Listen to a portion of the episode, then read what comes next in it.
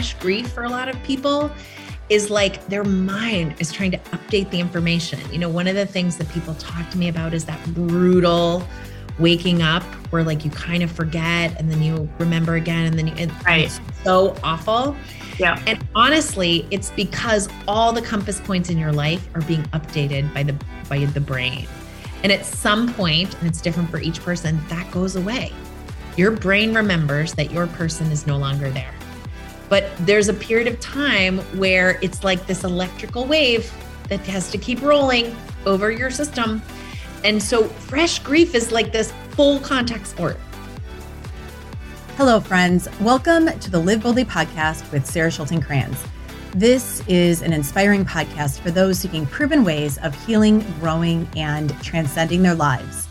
I am a legendary leader in healing, acclaimed author, keynote, and TEDx speaker a mom, an adventurer, and a believer in all things possible. My mission is to guide others to live their life boldly, regardless of circumstances. I believe we all have the power to overcome and lead joy filled, happy lives. Recorded from the trail or in my office, every other week I share inspiring stories from everyday people because we all deserve to be heard. You will also hear from hand picked professionals ready to guide you beside me. Are you ready? Let's do this. Like I said, I was an easy yes to the canyon, but it was so fascinating how many people started sending me messages about, like, oh my gosh, you need to be careful. Like when I went to Costa Rica and I was leading a retreat down there, people were like, oh my gosh, people get bit by the, you know, mosquitoes, or you need to be so careful.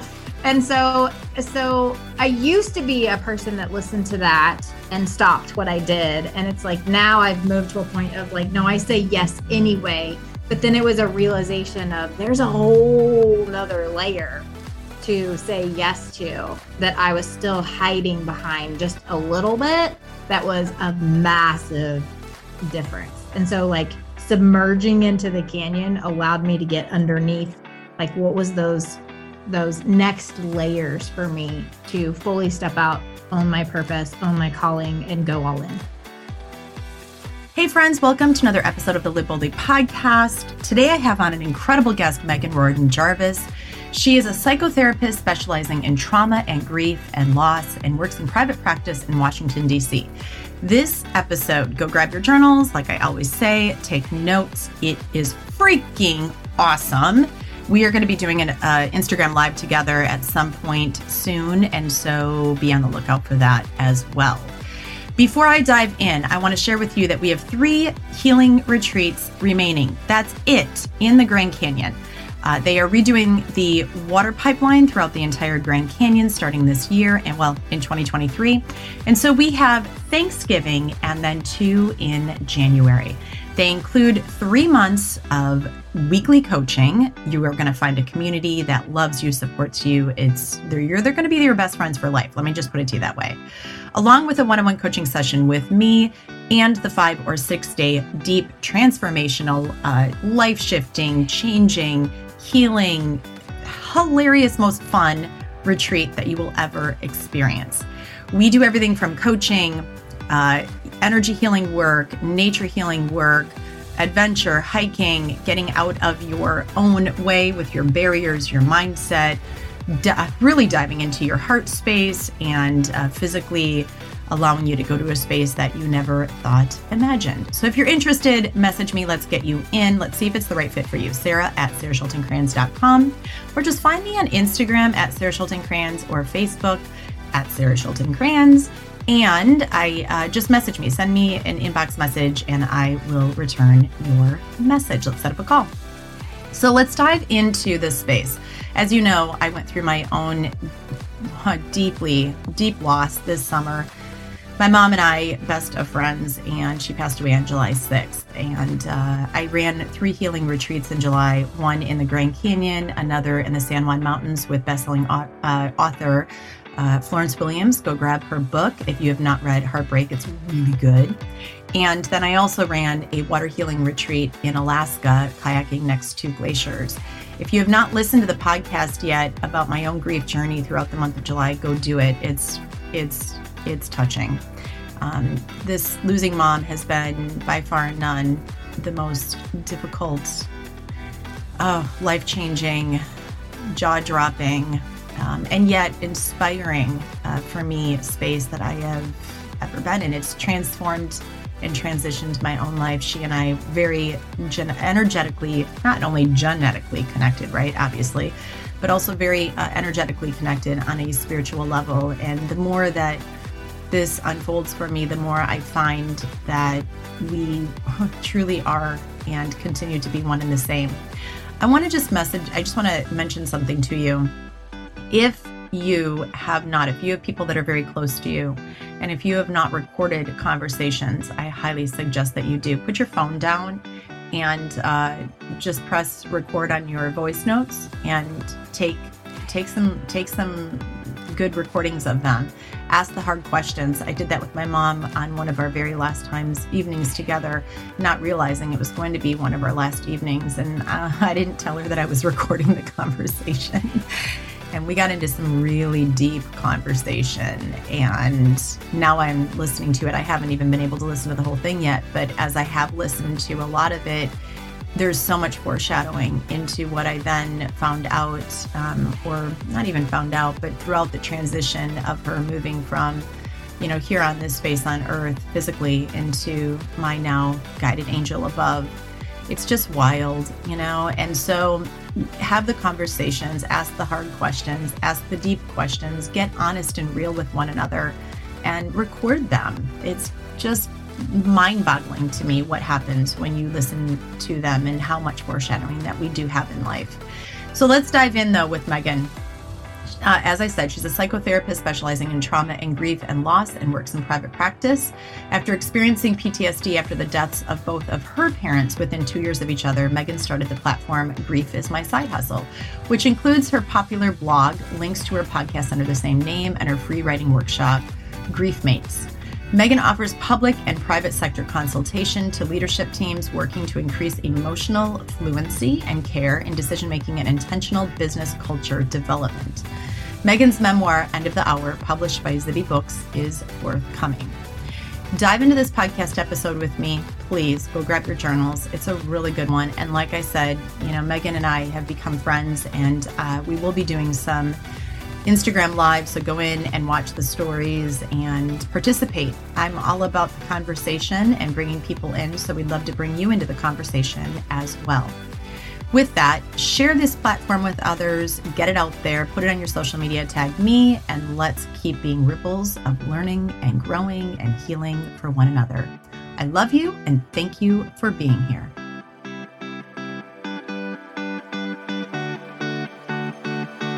Okay, welcome to the podcast, Meghan. We are going to be talking grief we're going to be talking grief and how it uh, manifests and shows within the body. I love this conversation so much because I'm all about the body, wow. listening to my body and my intuition.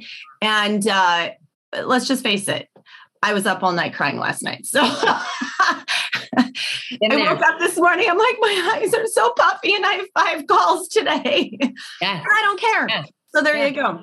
Um, so let's dive in. Tell us a little bit about you. Tell us a little bit about your jam space, and I, everybody go grab your journals because this is going to be good. okay, so I my name is Meghan Riordan Jarvis. I am talking to you from a suburb of Washington D.C. where I've been forever, and I work as a trauma informed therapist who specializes in grief and loss. I also have the experience of having had PTSD after my mom died suddenly in 2019. So, my dad died of cancer in 2017, which was a death that I participated in. He got a diagnosis.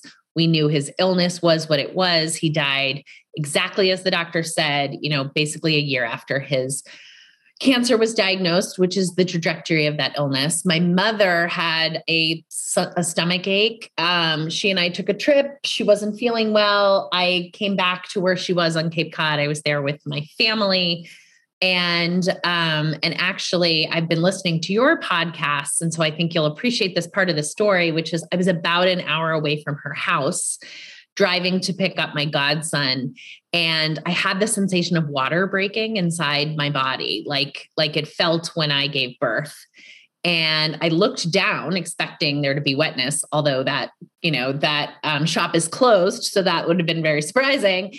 And um and i had a really clear thought which was she died And so I called my husband, who was back at my mother's house an hour away. I was in Boston, she was on Cape Cod.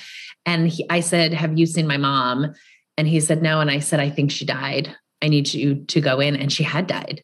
So I don't believe that that was the moment that she died, but I believe it was the moment that my body knew to let me know that she had died. And so, sort of from the still point of that, I had some old childhood trauma, which also had to do with a sudden death of a, of a teenager who was beloved by my family, sort of like relapse. I had this codependent, reactive, like, I got to take care of everybody thing that worked as long as it worked, right? Like, at some point in your grief journey, so I have five brothers and sisters. There were a lot of people to call. I had a van, a minivan full of children. I had to get them back somewhere. My mom was deeply religious. I knew I needed to pray over her. So there was a lot to do, you know, then there's your funeral and then there's the whole community. Um, and so I I functioned on adrenaline until um until I didn't. And the interesting thing is, you know, I specialize in really, you know, you had a, a, grief and loss therapist on this week. I loved everything she said. I talk all that same language. And in my office, I provide a lot of treatments. Like she also did EMDR. So I, you know, I do a lot of body centered work. So I pretty much knew, like, from the moment it began, that some of the thoughts in my mind were PTSD related. So so the very first thing I thought was that it was my fault she died. Oh, and I had that yeah. same thing.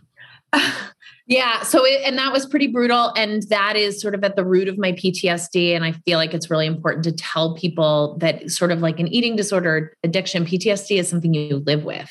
So it's not like, oh, I don't think that anymore. It was just the anniversary of my mother's death and I had to send my husband a text that was like cuz we were in different countries and I was like I need you to know that this is where I am. I need you to know this anniversary is 10 times worse than I anticipated.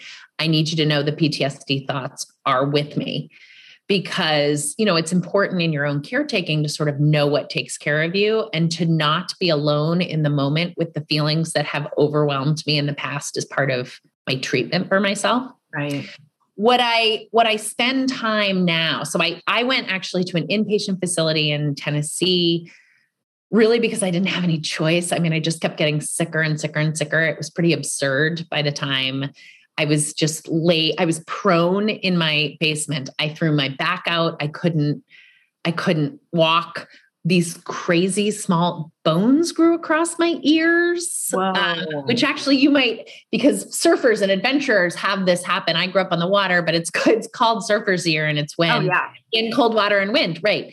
Yeah, so I know what that is. I don't have yeah. it. I've never had it, but I know what that is. right. Okay. You know what it is. No yeah. one else has ever heard of it. And it's not something that a 45 year old mom who drives a minivan typically experiences. You know, when no. I was looking it up online, it was all surfers in California who were like, man, I lost seven days because of the surgery. So I, so I really, my body really was just sending me the signals of like, you can't, you can't outrun this. And so I, I ended up with this whole meta of like, I still had my clinician's mind. I still deeply understood how I was getting sick and why I was getting sick. Right. And I absolutely understood. And I was lucky to know where to go and what kind of treatments, because I know many people who have languished for a long time before they've been able to find that out. But when I came out of treatment, I really had this like, God, even though I knew all the things there is to know, you can't outrun what grief has to do inside your system. Yeah. And so since then, because most of what I know, you know, I think I say this a lot like if I went back to when people paid for me to go to school and stuff, I would go through neuroscience because the brain is so fascinating to me. And I know way more than the average bear, but nothing close to the what the neuroscientists um, and neurologists that I interview know I know a lot about how we have a side of our brain that activates our system and a side of our brain that calms our system. And people have intrinsic understanding of how to heal themselves in grief. I mean, your your journey of hiking and being out in the world and moving is, you know, it's so like instinctive understanding. And I just like to back that up with some science for people. Like I like to explain to people, yeah, the reason that you wanted to like, you know, there's a pretty famous story of a woman whose whose son committed suicide, died by suicide. I have to really train myself with that word. He died by suicide, and she ended up hiking these mountains um, in his honor. And and when she talks about it, she's like, it was really surprising that that's what I chose to do, although she had hiked with him. And what I know is it's not an intellectual pursuit, the energy that's in your inside your body, and that we really have to like work with our brains to let them calm so that we can activate curiosity because there's no going back to where you came from. So that's like this whole, you know, untenable loss really breaks, like it breaks through the whole vision of your life. Like a hurricane, like there may be some pictures and maybe a rocking chair that's left, but like all of the rest of it is covered in shards of glass. And unlike anything else, and I, when I'm saying loss, I mean divorce, your pet dies, your business goes under, you have to sell your house. I don't just mean death. Right. You you have to build the like yellow brick road that you're trying to walk down as you're walking.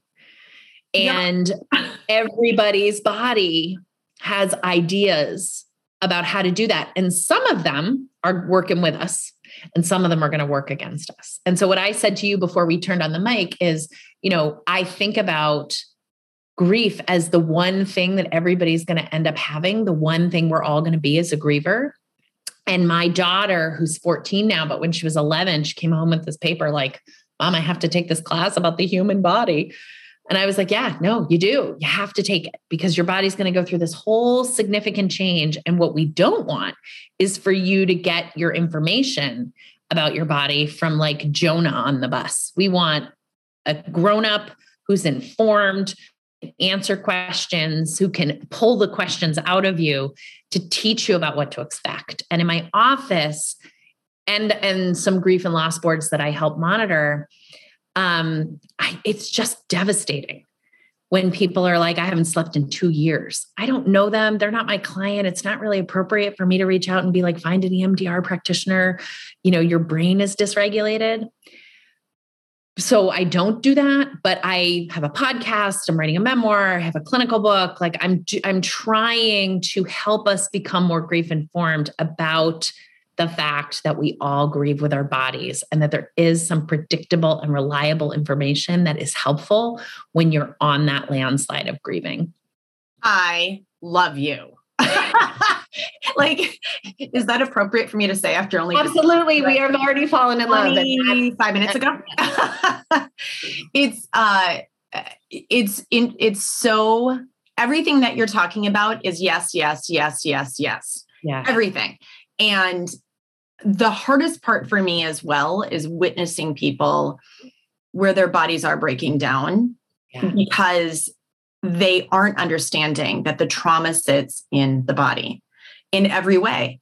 And, you know, there's so many, th- so many directions here. Uh, I'm going on a trail. I leave on Sunday and I'm going for 10 days on the Sierra High Route and it's different than the high sierra route which i've done twice now.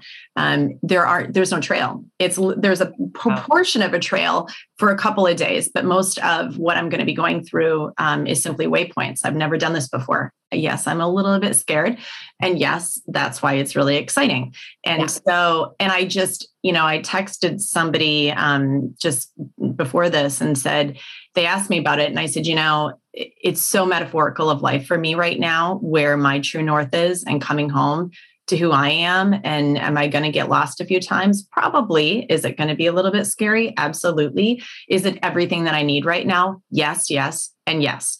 Because when you go through loss, when you go through grief, what I'm witnessing within my own journey right now is how much that it's bringing up my own past my grief over my marriage, my grief over my breakups, my grief over my heartbreak, my grief over my abandonment, my grief over like so many different things that have happened in my life, my grief over choosing, and yes, it was my choice to move to California when I really just wanted to be home with my family. I really just, and, and it was my choice because I followed my former husband out here for his own work, not realizing that all of what I thought was going to be never happened. I never mm-hmm. got the house with the picket fence and well, I had it, but I don't have it anymore. And I don't have it anymore. And, you know, grief is something that we we really need to learn to honor it's it's is it something that that you know we need to sit in all the time no however we do have to honor it we do have to walk through it we do have to find our own joy outside of that grief and that loss and we also have to realize that it's a forever journey that every single one of us are going to go down. Every single one of us. Well, you bring up something really interesting and and the um the author and and teacher Mary Frances O'Connor who wrote a great book called The Grieving Brain does a really nice job of explaining to us why we end up like thinking about our dog dying when we were 12 when our husband you know leaves us and it's because the brain is basically like a predictive tool. So I know what this coffee is going to taste like because I've had coffee before. What's interesting in grief, and I'm getting chills even as I'm saying this because I really embody a concrete understanding of this. We have to do novel things. Mm-hmm. We have to do novel things because it is all, it doesn't matter if my grandfather died my mother dying is not the same as my grandfather's death. And so we can pull tiny pieces of information, but coffee tastes like coffee tastes like coffee pretty much. Yeah. And so my brain saying, I know what this is, I know how to handle it. In grief, it is much more about the attachment, the tether of the person. You know, I describe my mom as like the tent pole. She was the center pole in the tent. Yeah all fell down when that pole wasn't there. But I've lost lots of side poles before. And I didn't lose myself when they went down. But when my mom, when, and when my dad died, I didn't. When my mom died, I did. And our, our, we are beholden to whatever, you know, the definition that I use, I think it's up on my Instagram today, is that, you know, gr- that grief is the energy that is created by loss. Oh. Right. So it's the energy that we are holding inside our body and it's new. It's totally new. And, you know, I think about all the terrible things that people say to grievers, like, you know, they expect them to recover. I just, I just really think like with enough effort and enough wise voices, we could just get people to never say that shit anymore. Yeah. The, to understand that uh, you know like i'm a i'm a parent. I know you're a parent. No one has ever asked me if i've recovered from parenting.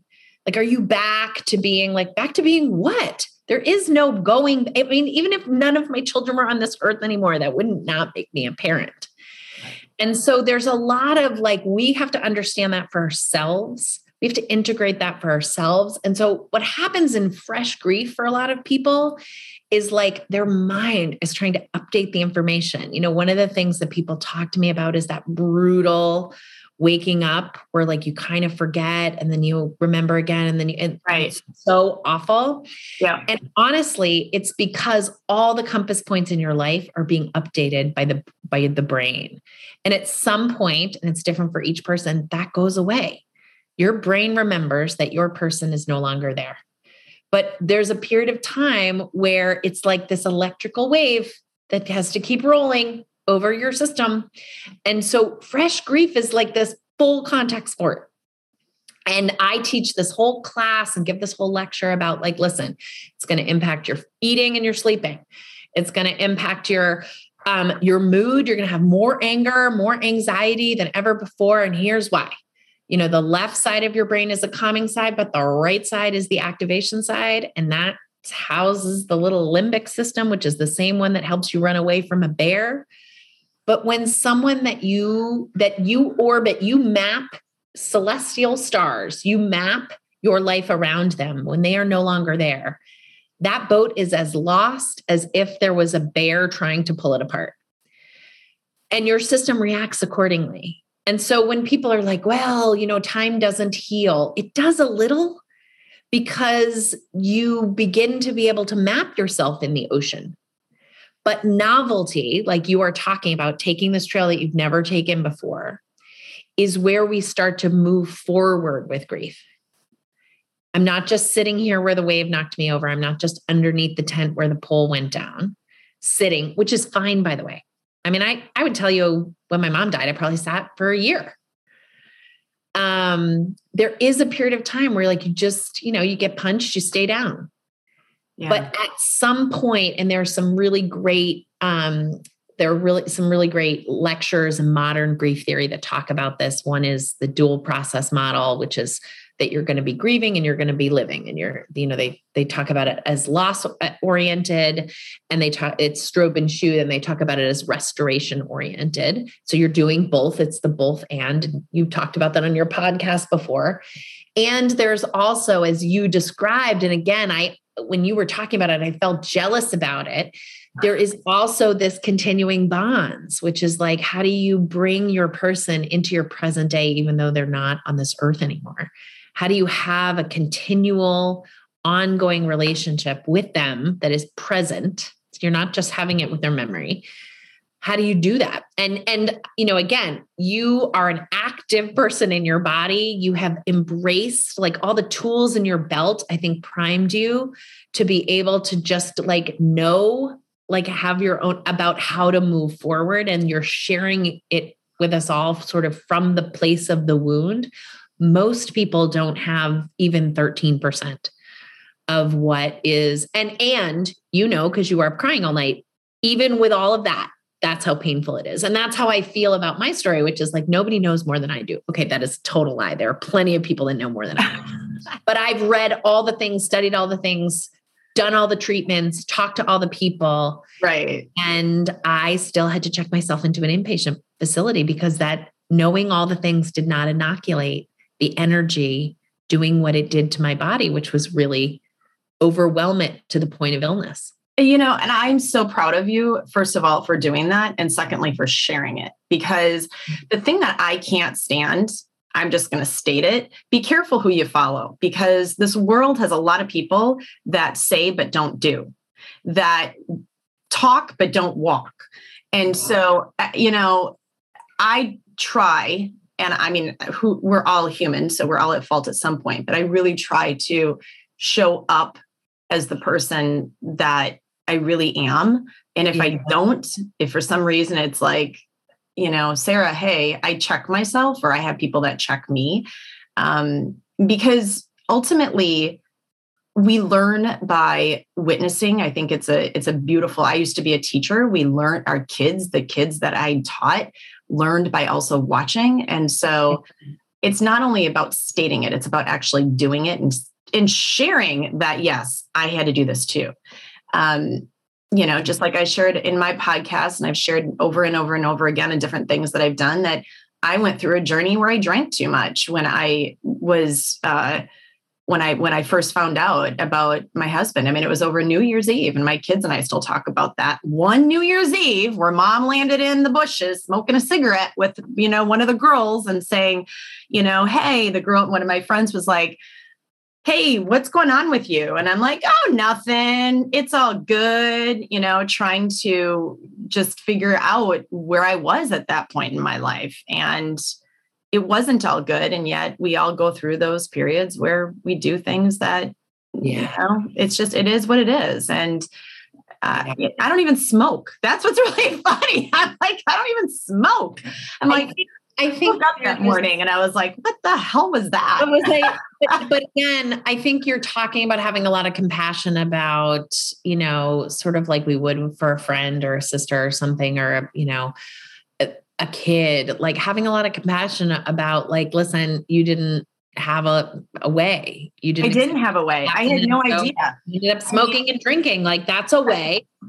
my my entire life had just imploded, and my husband was in rehab, and you know i didn't know what the heck i was doing and i was calling out for help i i remember that night before walking in the door i called the rehab facility that my husband was at and i said i need help i need help i need help i need help i've been asking for help and nobody would answer my call.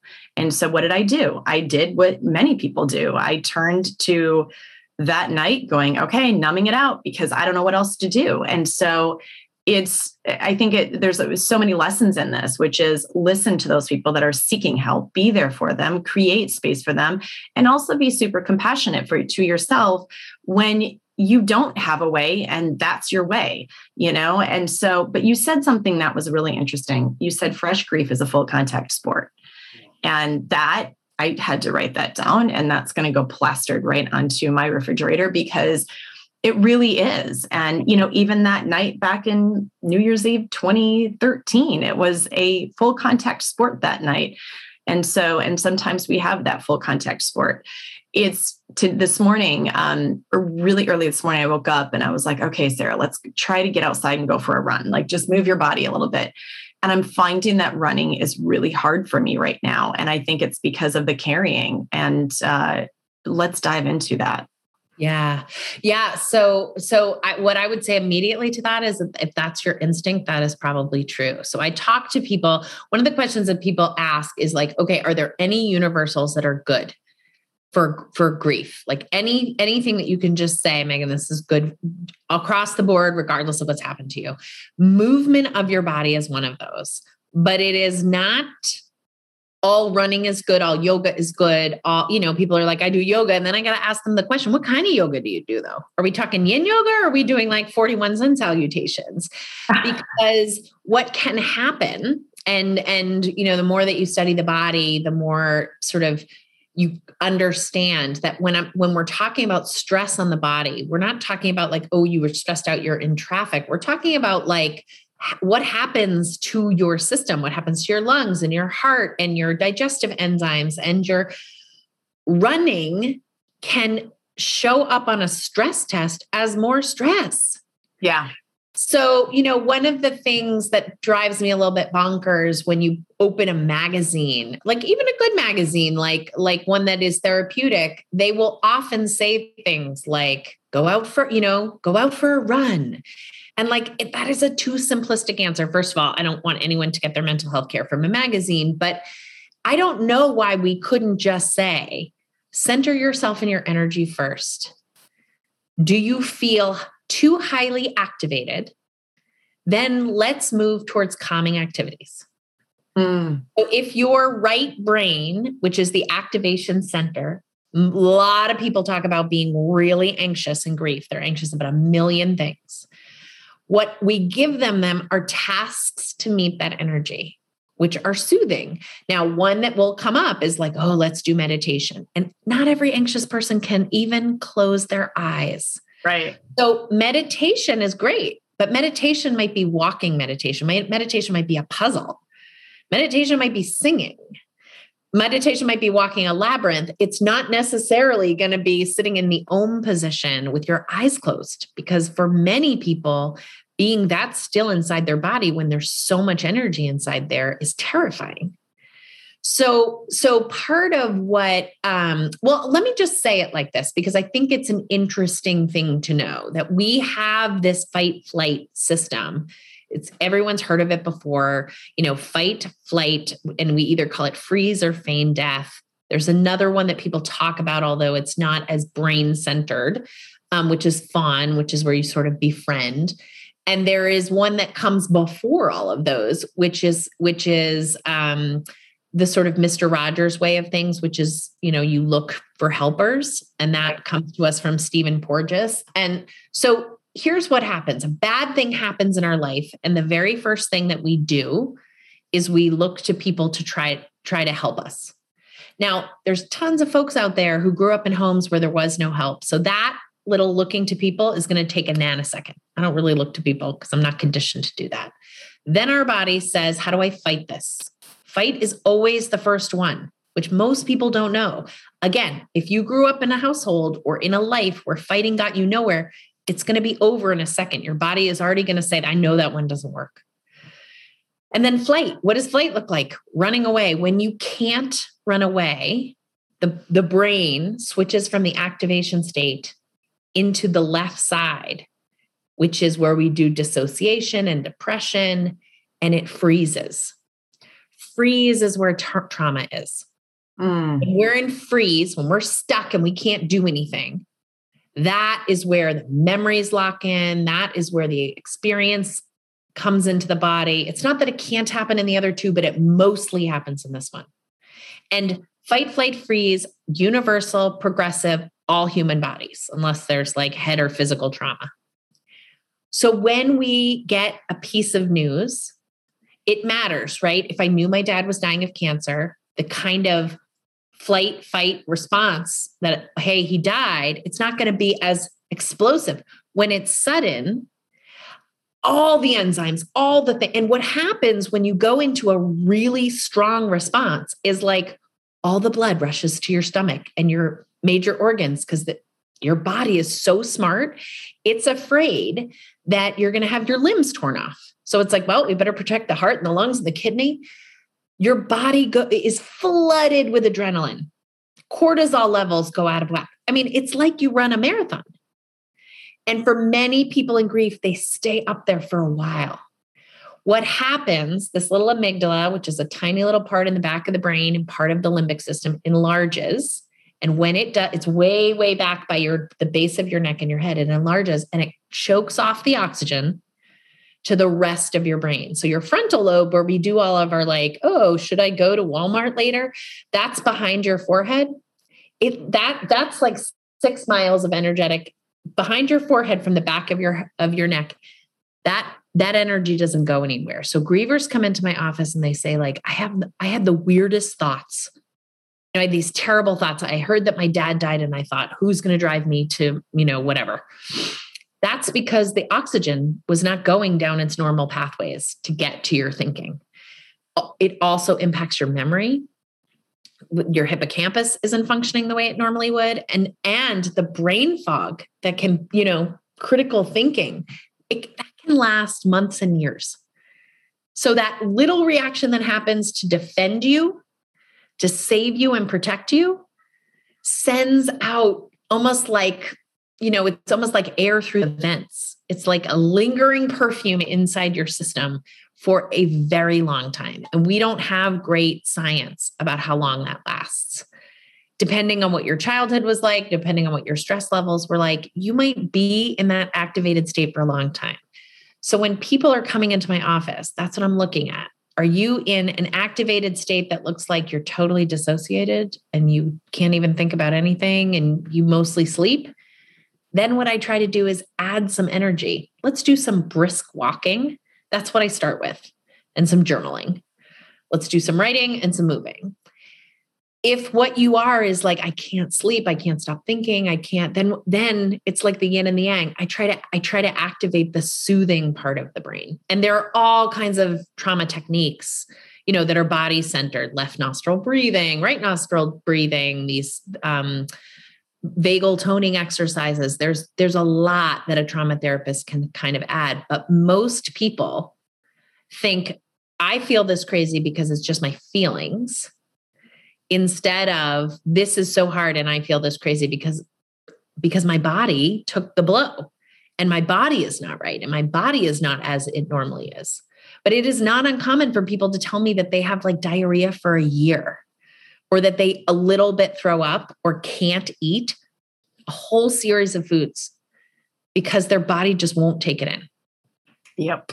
That was me actually after in 2013. That was me in 2013. I forced myself to eat an apple a day. I won't, yeah. it was, I lost so much weight and yeah. it was it was the trauma and it was the there was so much grief and loss there was yeah. so much so much that I was dealing with. And yeah, I, I love also how you were talking about the fact that it depends on if you knew that this person was going to pass away or if it was very sudden. It does matter. It really does matter. Yeah. It does matter. Uh, so you're working with, so give us a few techniques. Can you share a few techniques with us that people can use that are in this space? You know, one of the things I talk about a lot is sort of knowing yourself as a griever. So it's not so much a technique as it is sort of like having a knowledge of what what do you need? Because whether you're in fresh grief or whether you know you're 20 years into grief what happens to folks is they get the, the word that's sort of out there is triggered. We don't love that word but but you get sort of pulled like through through time and space And suddenly, unexpectedly, people always talk about the grocery store. You are really in a, a deep state of mourning. And so what I what I coach people around that is to say like that yes that feels awful but it's a bit like laughing hysterically. Like it's a full body experience. It doesn't work to tell yourself you shouldn't be laughing hysterically. The body is doing it. So when you get pulled into grief, it just works better to yield if you can. And then know what you need to know. Like I gave the example of sending my husband the text. Like I know that my grief is doubled or tripled if I do not tell someone where I'm at. Like I'm like a little kid that's like I'm lost. I need to go find a policeman. I I have 3 people in my life that I will send the text. Like I don't need you to do anything. I just need you to know where I am. And I actually think that's universal. I think people need to be validated, seen, and known. And so when people come into my office, I say, "Who are the, who are, who's on your grief team? Who are your people?" And and we can come up with a lingo. You know, my husband's responses to me are not like deep, long, and profound. They're just like, "I get it. I see you. You know, can I give you something? Can I help you?" So there's that, and then also to know what how you need to grieve. So, in my experience, people either need to be alone or they need to be with people. They're either like you described in your podcast, pulling over to the side of the road in the car and sobbing, and they need that, or they need the safety of being in a room, maybe even a restaurant with other people so that they can let themselves sort of go a little bit. There's a there's a misperception that everybody cries in private, but there's a whole host of people who've had early childhood trauma where they're never going to cry by themselves because they're afraid they're going to go into that hole and never come out. Yeah. And then an, another thing that I talk to people about is how do you go close? So, what are your grief tools? Like, I have a couple of pictures of my mom. I have a voicemail. I have a picture of my dad's hand. I know you have a song. I have a song. Like, if we're going to do it, what are we, what are our tools? Yep. And then the last thing I say, because it's important and also it's based on neuroscience, is set a timer for seven minutes. Oh, let, yes. Let yourself grieve for seven full damn minutes. And the neuroscience behind that is that the body, it's almost like babies crying themselves out. Like if you go full fledged, sobbing all the way deep down to the bottom of the pool, grief, in about seven minutes, your brain is going to be like, all right, let's send some endorphins in there. Let's activate the vagus nerve. Let's get them out. Let's help them. So I just give yourself seven minutes. And most people I know who get good at this, they don't even need the seven minutes. I'm seven damn good at that. Yeah. I've, yeah. Got, I've yeah. damn good at that. I have to tell you. Yeah. So that's those are that's my like, you know, everybody who comes in to see me about grief, we do sort of a grief protocol. We will also run through that terrible thing, you know, the, what's the thing that people say to you that makes you want to punch them in the face and actually might be doing damage to your relationship. There's a lot of at least out there. At least you're with him when he died. At least you guys had children. Whatever the at least is. Again, we there should be a general understanding that no one ever say that phrase to a griever. But I also do some coaching around. Um, it's really important when you are in that space of need of care and someone believes that they're caring for you but they've actually punched you um, to to be able to give a response to that. So we do some practice around that. And and generally it sounds like i appreciate you mean that with love. It landed differently than that. I don't want to talk about you know one thing that happens for people like you your experience when you lost weight because our culture thinks that being in a smaller body is valuable. Um people get really like oh my god you look amazing. Right. Oh are gosh. you kidding me? Like my dad died. I don't look amazing. I look like someone who can't eat after their dad died. And so how do i show up for myself in that moment without maybe burning uncle joe to a stake but how do I show up? And so we practice that. Like, Uncle Joe, I know you mean that with love, but that's, I don't want to talk about my body. I'd love for you to tell me stories about my dad, but please don't do that again. It hurt because the what happens, and I've seen this time and time again, is I don't say that to Uncle Joe but then I do not invite him to the next family picnic because I don't like the way it feels to stand next to him because I still have that energy of our last interaction. And Uncle Joe doesn't know what the hell's going on because he doesn't have any energy. He thought what he did was fine. Yeah. Yeah. It's so um okay, so t- one of the tools that I use for those people that are this whole 7 minute grieving thing. Yeah, yeah, yeah. Um, which I love. I I've I learned that at a young age. Just do it. Just do it. Just do it. It's funny. My mom used to actually. She would say to me, um, "Just go there. You know, just do it and cry it out and fill it back up with laughter." That was what the her thing. That's what she always said to me. So I, that's exactly what I do. One of the things though that I learned is um, using your using a, a really good tool of visualizing your heart like it's a sponge. This is what I do. So y'all can take this and use it. Close your eyes. Imagine that your heart is a sponge. Wring the shit out of it. Mm. Watch the tears just come flooding, like just just pouring out of your sponged heart, right? And then when it comes back up, let it go and it comes back up, fill it back up with some laughter and some smiles and some joy that you've had this experience in your life. Um, it's just a, it's a really good tool that I learned a long time ago. I don't know, just it was just something that I started visualizing and I shared it with somebody once and who was a some a gentleman that was also grieving and he said, "Oh my god, that works so well." And I also have my space. My space is my bathroom floor. It always has been ever since I was a little girl. Um, I love just crying on the bathroom floor. The other thing that I just wanted to share from the beginning of this podcast, when you said about your mom and you felt it, and I had that same thing with my mom. Whenever she was in pain, I could feel her pain. We were that connected. And I would go to the bathroom floor in the middle of the night and I'd cry because I could literally feel her pain. And then I would call her the next morning and say, Hey, were you up at this certain time? Yes, I was. And uh, I always smiled. I was like, Oh, I was up at that time too, crying, mom. Hmm, check that out. And I think uh, one of the things I just want to bring up is that when you're crying and when you're grieving and when you're going through that pain, just remember that it's not only your energy that you're clearing, it's other good. people's as well.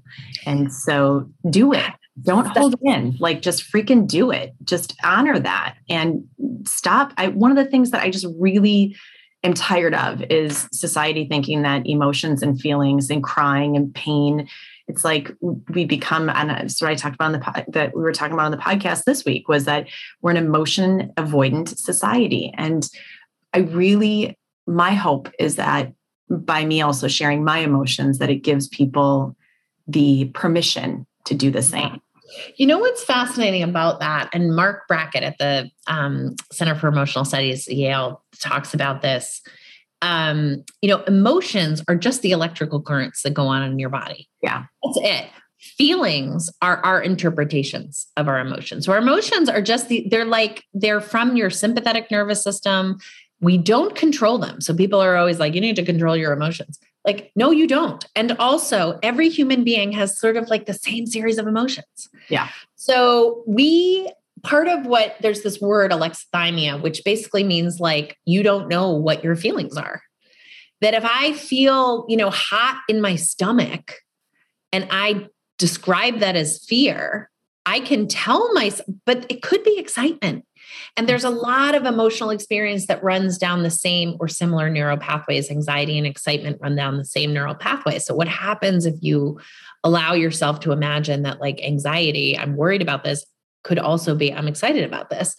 And I think part of what, again, I just think like we could have more education about that. And for whatever reason, we don't. It's not like the science and the knowledge isn't out there. It's not, most of it's not subjective that we're talking about. It's from studies that are concrete but i think i think what happens is that every griever feels like they are inventing the wheel for themselves and they don't have enough vocabulary to communicate the place that they're in. It's like they're lost in a small street in france and they don't know the words for left and right and they don't know the words for store and and bike shop. And we need to give those words and we need to believe them when they say those words. Yeah. right? And so like there's this there's this push pull around the idea that emotions that we just feel in our body that actually are not good or bad that we're failing if we assign negative you know it's just like not you're not a bootstrapper you're not an american if like you're feeling bad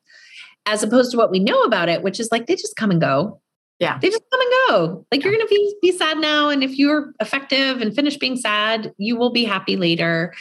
Um and i and i think that the way in which we really abandon grievers is to make them feel like they have to figure that all out on their own. On your on your podcast from this past week you asked this question that i just loved which was like you know what do we do with the stuff that's unfinished mm. how do we show up and and in when you're talking about that heart exercise you're talking about the tool that we need which is like our imagination yes our imagination is, hello yeah, but like think about a really good um, book that has a, like an amazing sex scene. No one is in your house trying to have sex with you, but you can get super hot off reading those words. That's the power of your imagination. We use a lot of imagination in grief. Yeah. Don't, you know, it isn't so much always that you know exactly how your loved one would respond to you or be, but you know what you need. You know what you need your mom to say Mm-hmm. You know how you you know what it felt like to be connected to her. So even if it's like, I don't know, I don't know if she'd tell me to go out on a date with this guy. I don't know if she would like, you know, what the politics look like right now. I don't know because I think it's okay to not know. The person who is alive and energetically in need is you. And, you know, half the time my mom didn't say what I wanted her to say. She said what she said. And then I wish she said, and then we fought about it.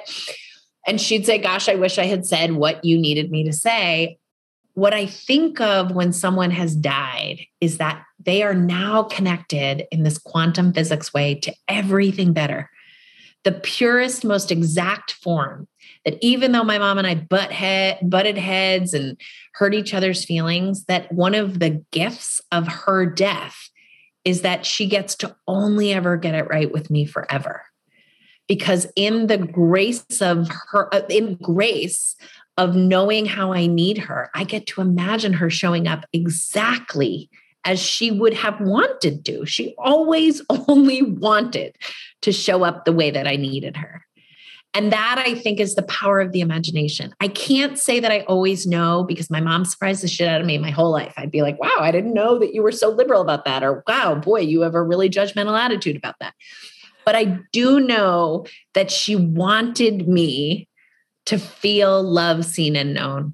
And that the quantum physics of her energy, you know, no energy is destroyed, she's out there, is that I get to believe that she shows up perfectly. And I think some people believe that that's God. And I think some people believe that that's science. I just know that, like, it doesn't all have to only hurt yeah. but it's going to require something that actually makes us separate from lots of other creatures out there which is we use we use that imagination and that's an incredible tool so also saying to folks listen being curious being creative you know going to art going to music we also have to regulate the body so that that part of the brain can light up. Because when we're in a really hyperactive state that is not a time to ask like let's innovate. Like if i'm sitting here terrified i'm not going to come up with new ideas. I'm just going to keep banging my head with the old ideas so that's another reason you know if i if i want so many people yearn for what you describe which is seeing your mom as a rainbow knowing she shows up as a set of heart clouds. You know i have grievers who would be like fuck you i want that for my mom too.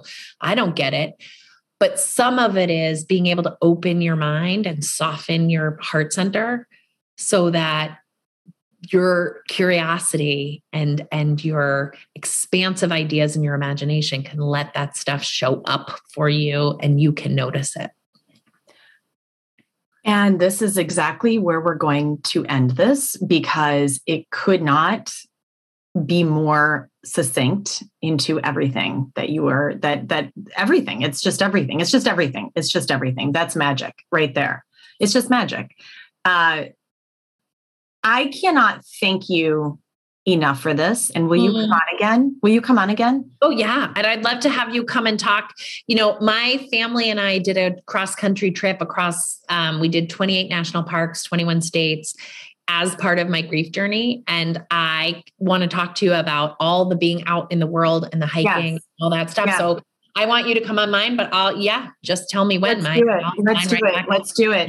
Um, I'll come on yours after my 10 days uh, and share the yeah. journey. I'm, I'm going on a couple of, um, couple of really great podcasts and, and there people are asking me the same. They're like, will you come on and share that? Hell to the yes. Yes. Anybody. I'll share with anybody. I think it's important. amazing. Uh, it's just, you know, there are people that we meet that we say, hell yes. And you are a hell yes. Like, oh, you're so sweet. It's so good. It's so good. You're just heart centered pure.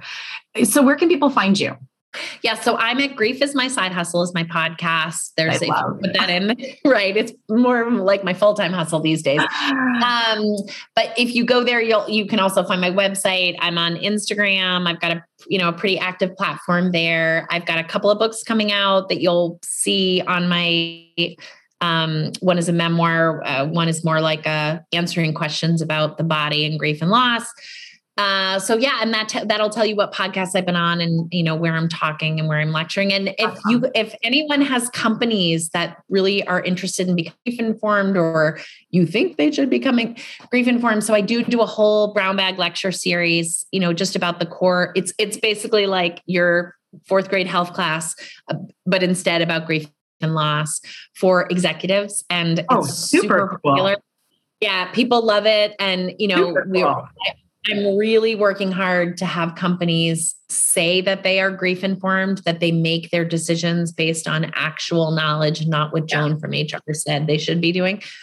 Um, and so I if any friends named Joan that's in HR. Joan, we love you. We love you. I'm not here to diss on you. Um, no, it's, so hilarious. Come on my website. Come on, you know, DM me. I'm really responsive. I have an assistant. She's amazing, and and we'll get in touch. But I will send you a link, and you when you get back, I would let's let's talk. Let's do it. Let's yeah. do it. Let's jam. I love I love it. I love jamming. Thank you, you for all. You're amazing. Absolutely. Thank you, and thank you for being on. And everybody, grab your journal and go listen to this again because it was freaking awesome. I'll be doing it. Um, when fresh grief is a full contact sport, I'm in a full contact sport right now. yes, you are. You are. I mean, so it what's so amazing is that you are able to also guide and lead from that space. For many yeah, of us, well, we hide in that space. And I'm not hiding. I don't hide. Girl don't hide. Never have. Thank you for being on and thank you soon. Okay. Thanks.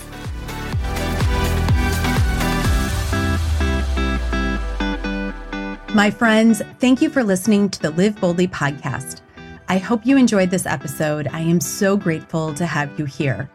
I'd love to invite you over to saraschultenkranz.com to receive five free meditations recorded by me or download your free guide on how nature is your perfect healing therapy. My site has many free resources to guide you on your life journey, many that I used myself while on my road from victim to survivor. And also, please, I ask that you share my podcast with those who may need inspiration, information, or who may need to hear from others going through where they are right now. To grow this podcast, please leave an iTunes review and subscribe. Go find it on other platforms such as Google Play, Spotify, and Stitcher. Please also go to my Instagram or Facebook page, leave a message in my comments, and tell me what you think of this episode. Please share in your stories and tag me. I'd love to reshare and celebrate your healing journey. I love hearing from each one of you. Let's keep the ripple going. It begins with each one of us. I love you. And as I always say, I believe in you, us, always.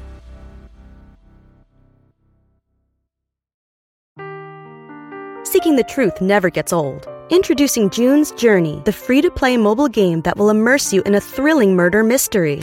Join June Parker as she uncovers hidden objects and clues to solve her sister's death in a beautifully illustrated world set in the roaring 20s. With new chapters added every week, the excitement never ends. Download June's Journey now on your Android or iOS device or play on PC through Facebook Games.